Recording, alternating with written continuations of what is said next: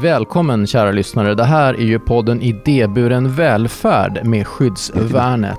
Jag som sitter här och pratar heter Thomas Tränkner. Och eh, bakom podden står ju som jag sa Skyddsvärnet och det är ju en organisation som har en tradition sedan 1910.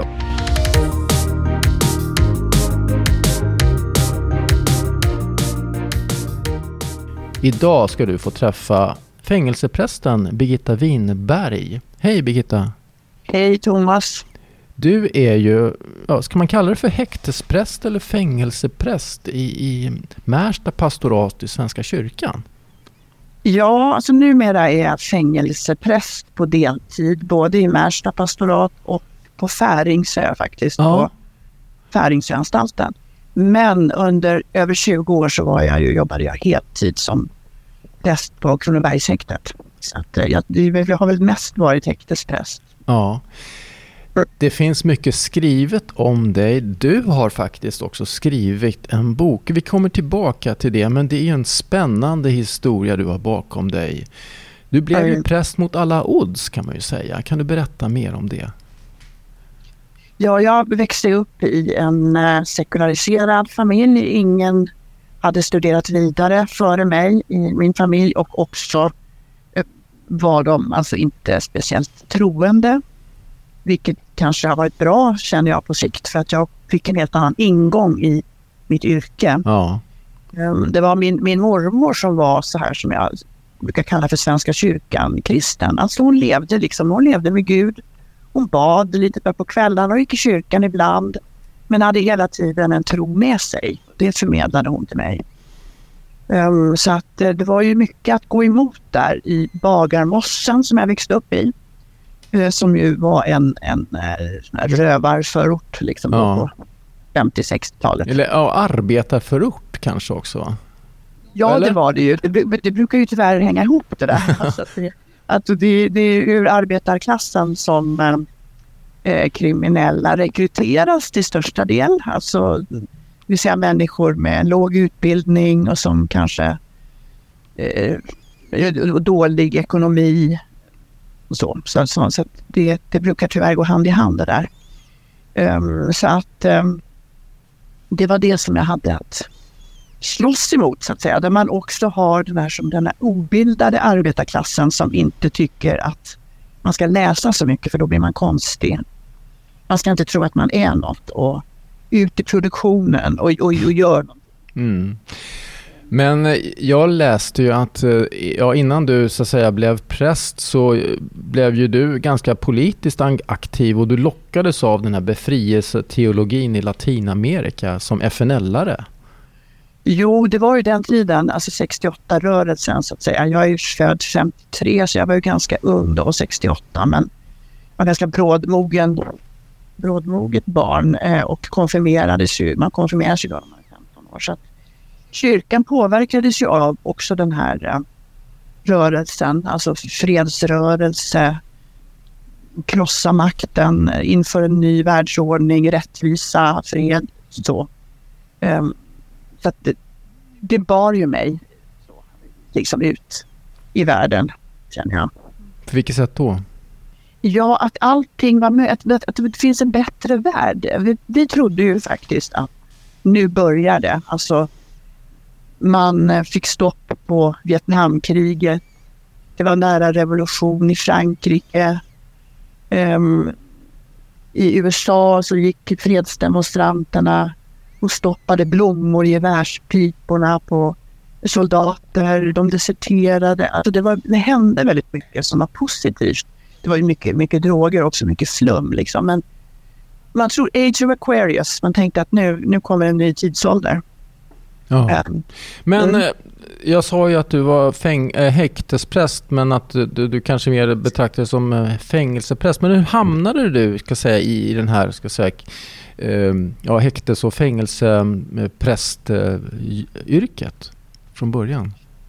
Eh, ja, alltså jag, det tog lång tid för mig att bli präst. Jag, jag ehm, eh, var uppe hos biskopen som var, var ganska radikal på den tiden eh, och frågade om man kunde bli präst med den bakgrunden och de åsikter som jag hade och så. Ja. Eh, och han sa ju att oh ja, du är välkommen. Så det är sådana som du vi behöver. Men eh, sen när jag väl kom in i det akademiska livet och i, träffade andra som skulle bli präster så kände jag mig helt utanför. De, hade ofta, de kom från prästsläkt. En del var väldigt konservativa, en del var till och med emot kvinnliga präster. Jag tänkte, jag hör inte hemma här. Så att jag hoppade av. Så att det, egentligen tog det mig, alltså det tog mig 14 år att bli färdig präst. Jag började när jag var 19 år och var färdig när jag var 32. Ja. Att det tog lång tid. Men det som fick mig att ta de sista stegen där in i prästyrket, det var en kollega som sa att din svaghet ska bli din styrka. Alltså detta att jag inte kände mig hemma i, i den här eh, akademiska världen.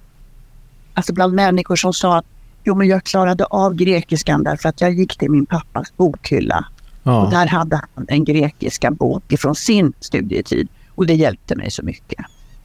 Och jag tänkte att i min pappas och mammas bokhylla där fanns det Turistföreningens årsbok och, och det bästa fanns också någon sån Reader's Digest som var någon sån billig liten pamflett man hade på den tiden. Det fanns inga liksom, böcker som var, kunde hjälpa mig i mina studier. Nej.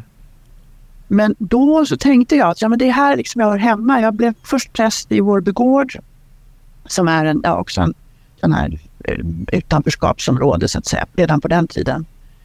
Eh, och sen var det också där biskop som prästvigde mig som ringde till mig när det blev fängelseprästtjänst ledig. Ja. Och sa att jag tror att det här skulle passa dig. Ja. Um, ja. Och jag, um, ja, jag känner mig liksom hemma bland de här. Jag tycker inte att det är något konstigt bland de här människorna. Um, kyrkan är ju till stor del tyvärr en medelklasskyrka. Men ja, jag har varit kallad att vara bland människor som inte ja, har haft det så lätt i livet och som eh, har samma bakgrund som jag kanske.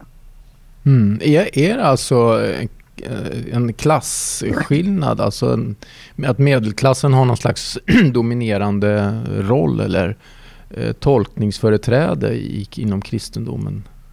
Ja, kanske inte tolkningsföreträde direkt, men alltså det är väl som i alla ska vi säga, det är ju ännu värre i alltså, juridikum eller eh, bland läkare så också. Alltså alla akademikeryrken eller alla som ja, har väl en, en medelklassprägel. Alltså kyrkan får ju sen ta hand om, alltså träffar ju alla människor. Vi har ju väldigt många medlemmar i Svenska kyrkan.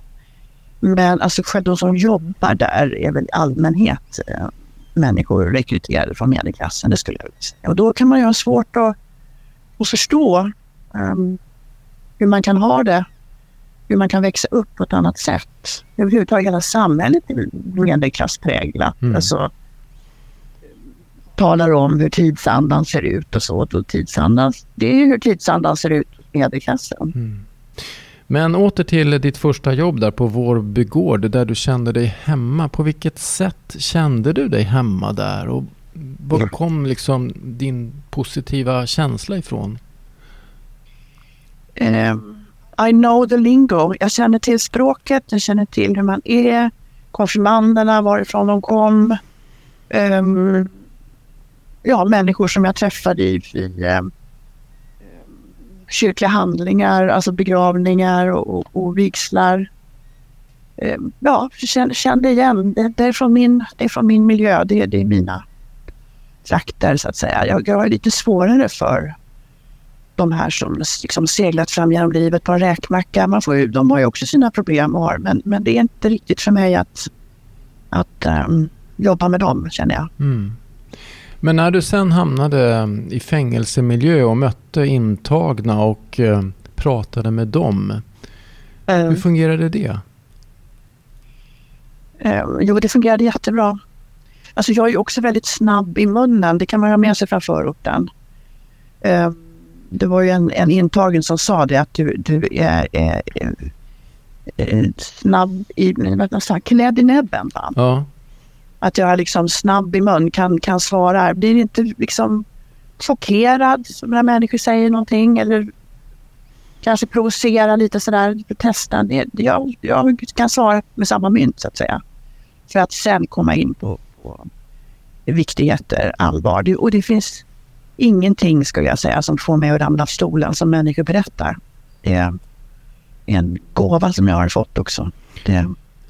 Men eh, alltså, du har ju tystnadsplikt och sådär, men vad är det ni pratar om? Och jag tänker, är det mycket så här att ni pratar om Gud eller kan du säga något om vad ni pratar om? Du och de, de du möter.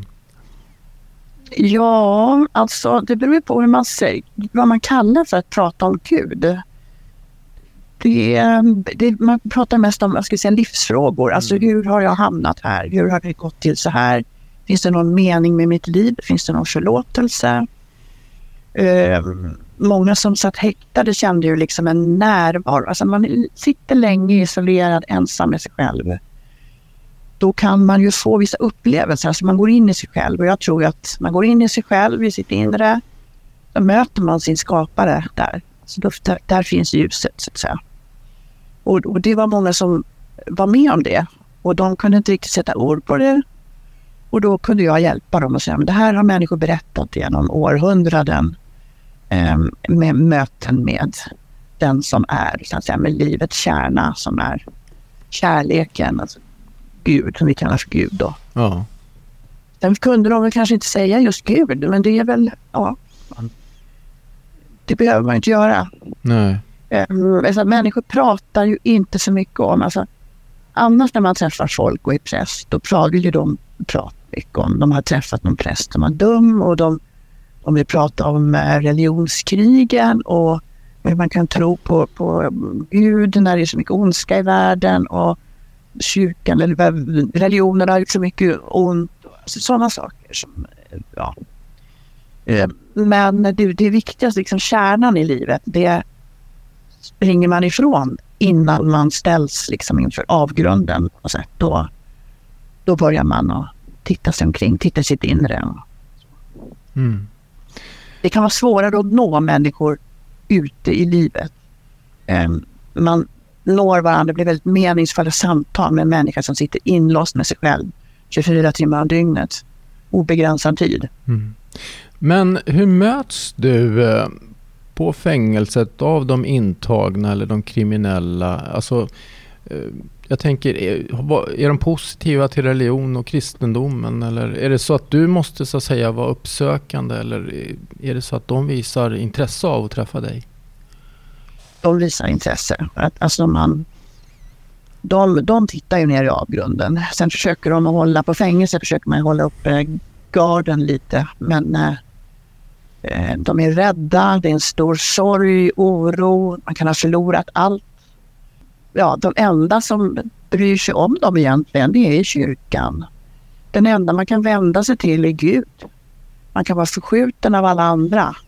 Mm. Men, Men, Gud finns alltid där, eller? Ja, ja. Gud, Gud finns på fängelset. Det är, det är inte vi som kommer dit med Gud. Gud finns redan där. Jesus finns där. Han har sagt det själv att uh, var gång ni såg en människa i fängelse har ni sett mig. Mm. Um, så det finns ingen tvekan om det tycker jag. Har man besökt ett fängelse så, så vet man att Gud är där. Du har sagt i någon eh, tidigare intervju att uh, du har ett väldigt meningsfullt arbete. Kanske det mest meningsfulla man kan ha. Ja, det tycker jag. Känns det så fortfarande nu så här många, många år ja. efteråt?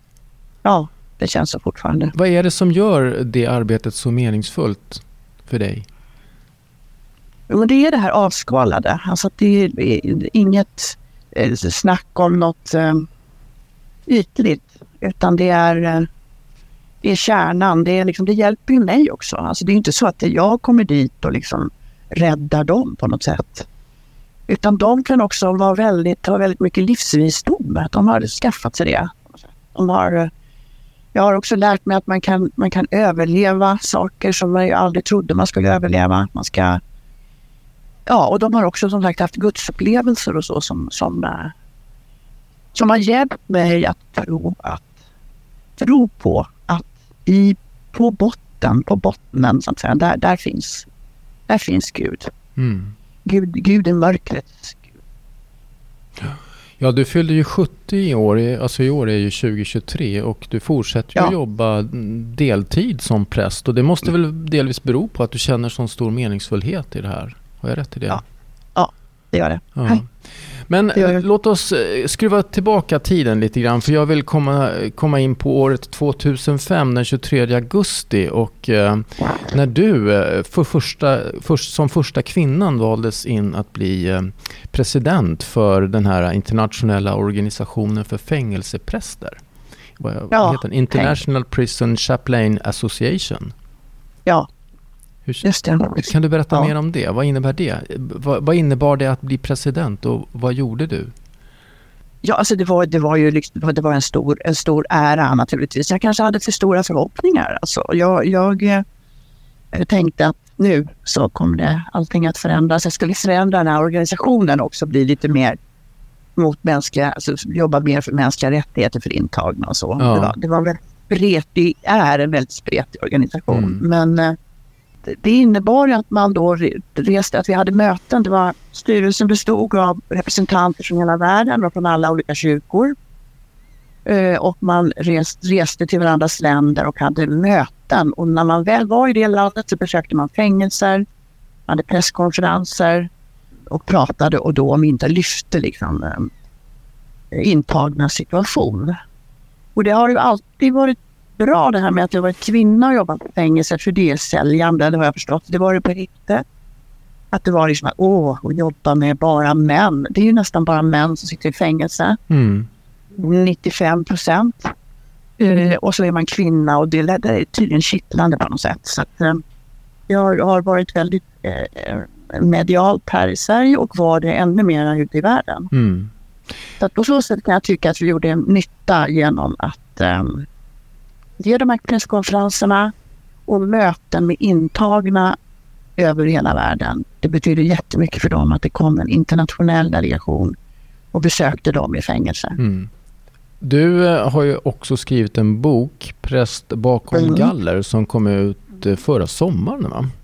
Ja, just det. Och mm. Eh, det är väl en slags summering av alla människorna som du har mött. Jag har inte läst boken, men jag har läst om boken och um, hur, hur ditt arbete har påverkat din syn på brott och straff. Kan du berätta mer om vad boken handlar om?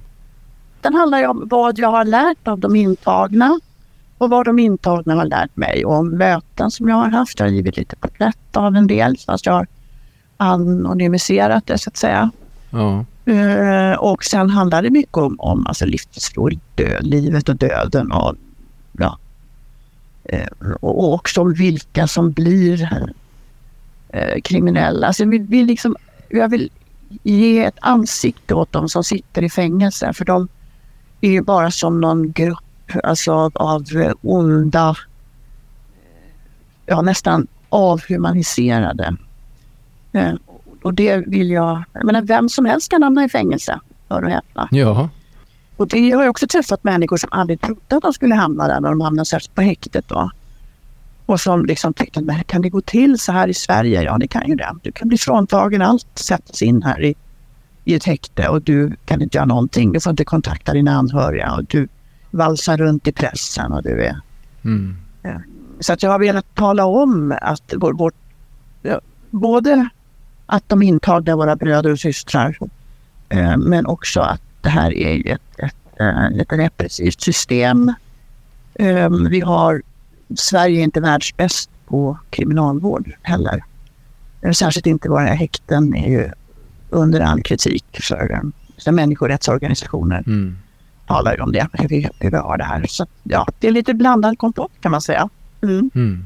Och eh, framförallt som du säger att vem som helst kan hamna i fängelse och det är alla möjliga sorters människor där och eh, det här med att ingenting är enkelt och det är inte så svartvitt som man ibland Nej. tror och får det när man läser i pressen om att de, de ja. drar ut på allting. Så att. Ja, visst. Mm. Men eh, för att återknyta till det här med att vara präst eh, i fängelse och vara fängelsepräst. Eh, vad är det, alltså, om vi skulle vända oss till den som kanske sitter sitter inne och tänker att eh, ja, jag känner att eh, vad, vad, vilken nytta kan du göra? Skulle, om du skulle vilja marknadsföra dig själv eh, som, som präst på ett fängelse, vad, vad skulle du vilja säga? Vilka, alltså, vad, vad, är det för någonting du kan hjälpa de intagna med? Ja, Alltså jag brukar säga att det, det bästa är att jag är liksom inte ute efter någonting. Andra människor vill ju att de ska sluta med sin kriminalitet, de ska sluta knarka, de ska vara, prata med dem om vissa saker, de ska gå i vissa program, de ska... Nu vill prata med en präst, då kan du prata om precis vad som helst. Man har tystnadsplikt, man är inte anställd av kriminalvården och jag vill inte föra dig någonstans. Jag vill tala med dig om det som är mest angeläget för dig just nu. Det kan vara vad som helst inom vissa gränser. Jag menar, jag, ja. men, men alltså som det som berör dig, det som är viktigt för dig kan du prata med mig om och det går inte vidare någonstans. För du, din tystnadsplikt kan inte brytas. Är det så fortfarande eller? Ja, det är så fortfarande. Så att ingen domstol kan tvinga upp dig att vittna i, i, för, i, i någonting som någon har berättat för dig som präst? Nej, nej. nej. Och det ska man så ha klart det. för sig när man träffar dig som ja. intagen, eller hur? Ja, och de flesta har det. De brukar säga att du har tystnadsplikt. Alltså. Men, och det är ju, tycker jag är fantastiskt att det finns en sån roll fortfarande. Man kan verkligen alltså, ha säga vad som helst. Det är bra för människor ute också att veta att man kan verkligen gå till en präst och anförtro sig mm. um, om, om, tala om vad som helst och det stannar hos den personen. Mm. Så ta, ta vara på möjligheten och, och, ta ett prat med din präst om det så att du sitter på ett fängelse. Och, och man behöver ju inte tro på Gud, eller hur? För att träffa dig. Nej. Nej. Det är ju någon av våra biskopar som har sagt om du inte tror på Gud så tror Gud på dig. Ja. Och det där kan ju vara någonting man säger att Svenska kyrkan är så liksom lös i kanten och så. Ja, det är vi.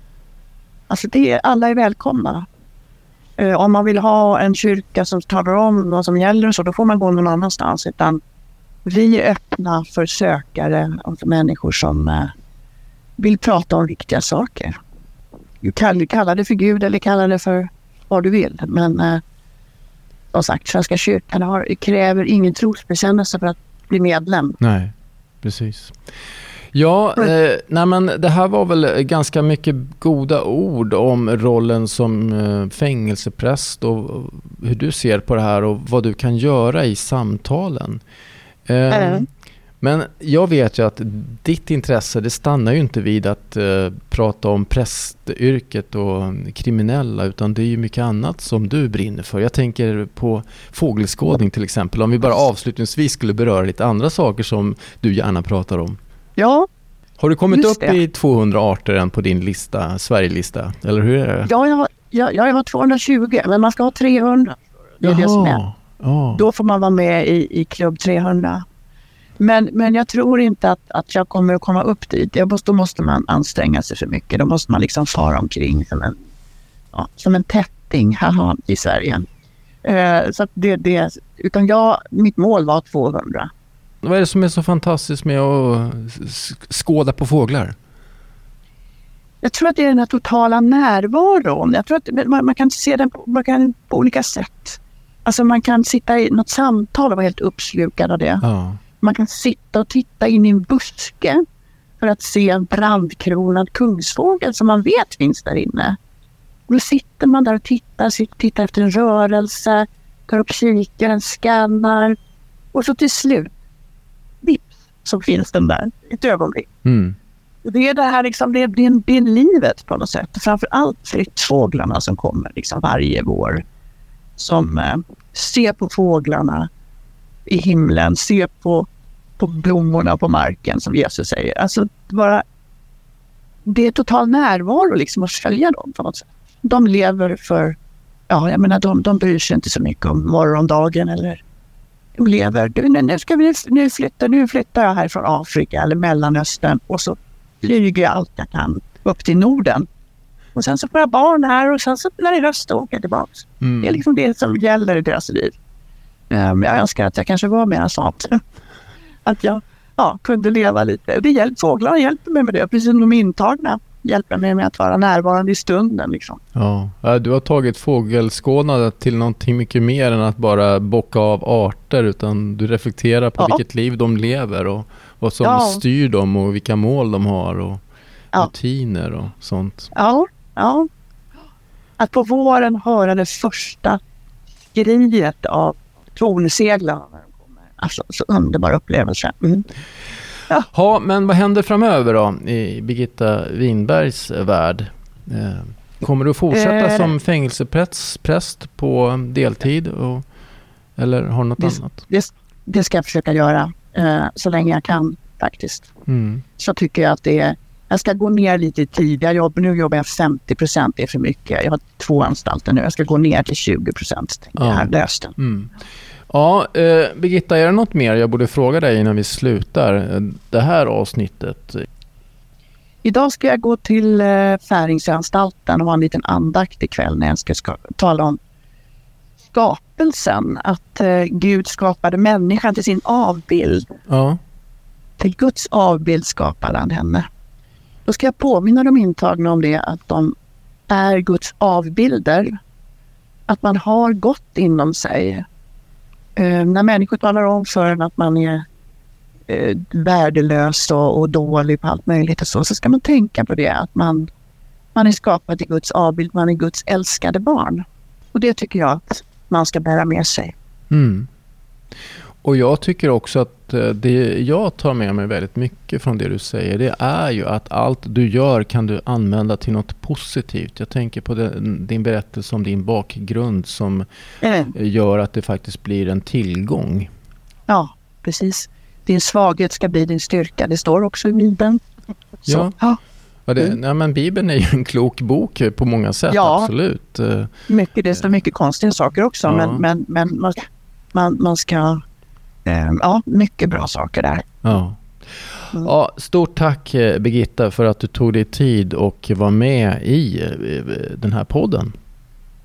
Tack Thomas, trevligt att prata med dig. Och du som har lyssnat på mig och Birgitta, gå in och sök på präst bakom galler så kommer det upp länkar till vart du kan få tag på den här boken för jag tror att den kan vara riktigt läsvärd.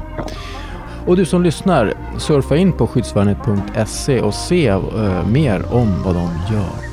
Vi hörs snart igen. Hej då!